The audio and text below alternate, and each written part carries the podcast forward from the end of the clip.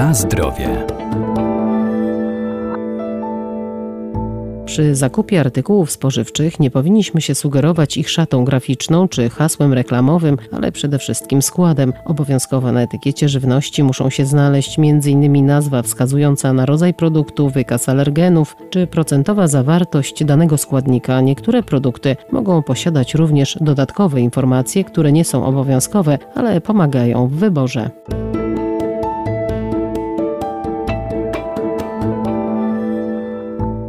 Etykiety na opakowaniach żywności to dla nas cenne źródło informacji, dlatego należy je czytać. Z nich dowiemy się, z jakim produktem mamy do czynienia. Coraz więcej producentów zamieszcza też dodatkowe informacje, w tym o zawartości kwasów tłuszczowych, skrobi czy białka. Te informacje nie są informacjami obligatoryjnymi. Jest to coś, co przedsiębiorca może zrobić dodatkowo. Doktor inżynier Agnieszka Latoch, Wydział Nauk o Żywności i Biotechnologii Uniwersytetu Przyrodniczego w Lublinie ale ze względu na to, że e, dzięki podaniu takich informacji dotyczących zawartości białka, czy zawartości witamin, czy składników mineralnych, wydawałoby się, że taki produkt staje się bardziej konkurencyjny na rynku, ponieważ osoby, które bardziej zwracają uwagę na to, co jedzą, będą również zwracały uwagę na ten skład odżywczy, no to będą wybierały te produkty, które dostarczają dodatkowo do ich organizmu właśnie tych innych składników. Ale nie odbywa się to tak, że przedsiębiorca może sobie dowolnie wpisywać pewnego rodzaju, można powiedzieć, oświadczenia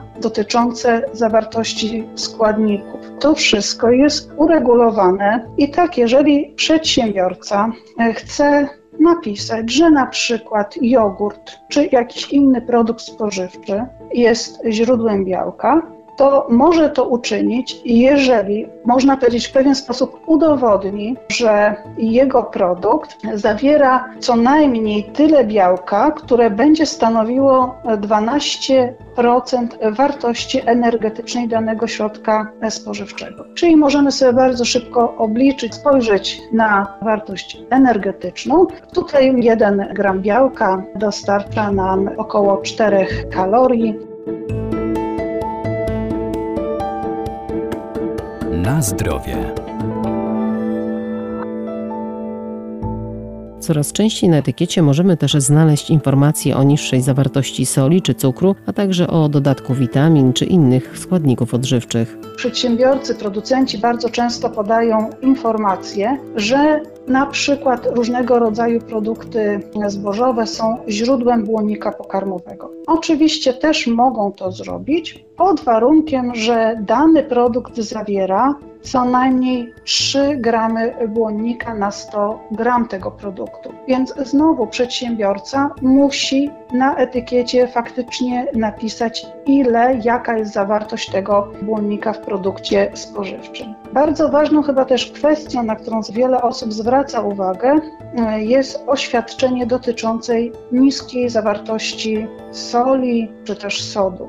No i tutaj producent może oczywiście napisać na etykiecie, że jego produkt ma niską zawartość soli czy też sodu, pod warunkiem, że w tym produkcie nie ma więcej niż 0,3 grama soli na 100 gram tego produktu. Dosyć istotną informacją w przypadku soków owocowych jest informacja dotycząca cukrów. Wiemy, że owoce mają naturalnie cukry, ale wiemy też, że produkty słodzone są, kolokwialnie mówiąc, niezdrowe. Dlatego też wiele osób zwraca uwagę na etykietę, patrzy, czy te produkty nie są dodatkowo słodzone, soki, napoje. I teraz producent ma prawo użyć oświadczenia, że na przykład sok nie zawiera cukrów, pod warunkiem, że tych cukrów jest nie więcej jak pół grama na 100 ml. Oczywiście, tak jak powiedziałam, cukry e, są naturalne w sokach owocowych, więc też musi się tutaj zapis e, taki znaleźć na etykiecie, że cukry, które znajdują się w składzie, są to cukry naturalnie występujące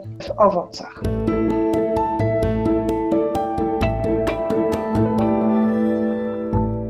Wszelkie nieprawidłowości co do jakości produktu lub jego oznakowania możemy zgłosić do Inspekcji Jakości Handlowej Artykułów Rolno-Spożywczych.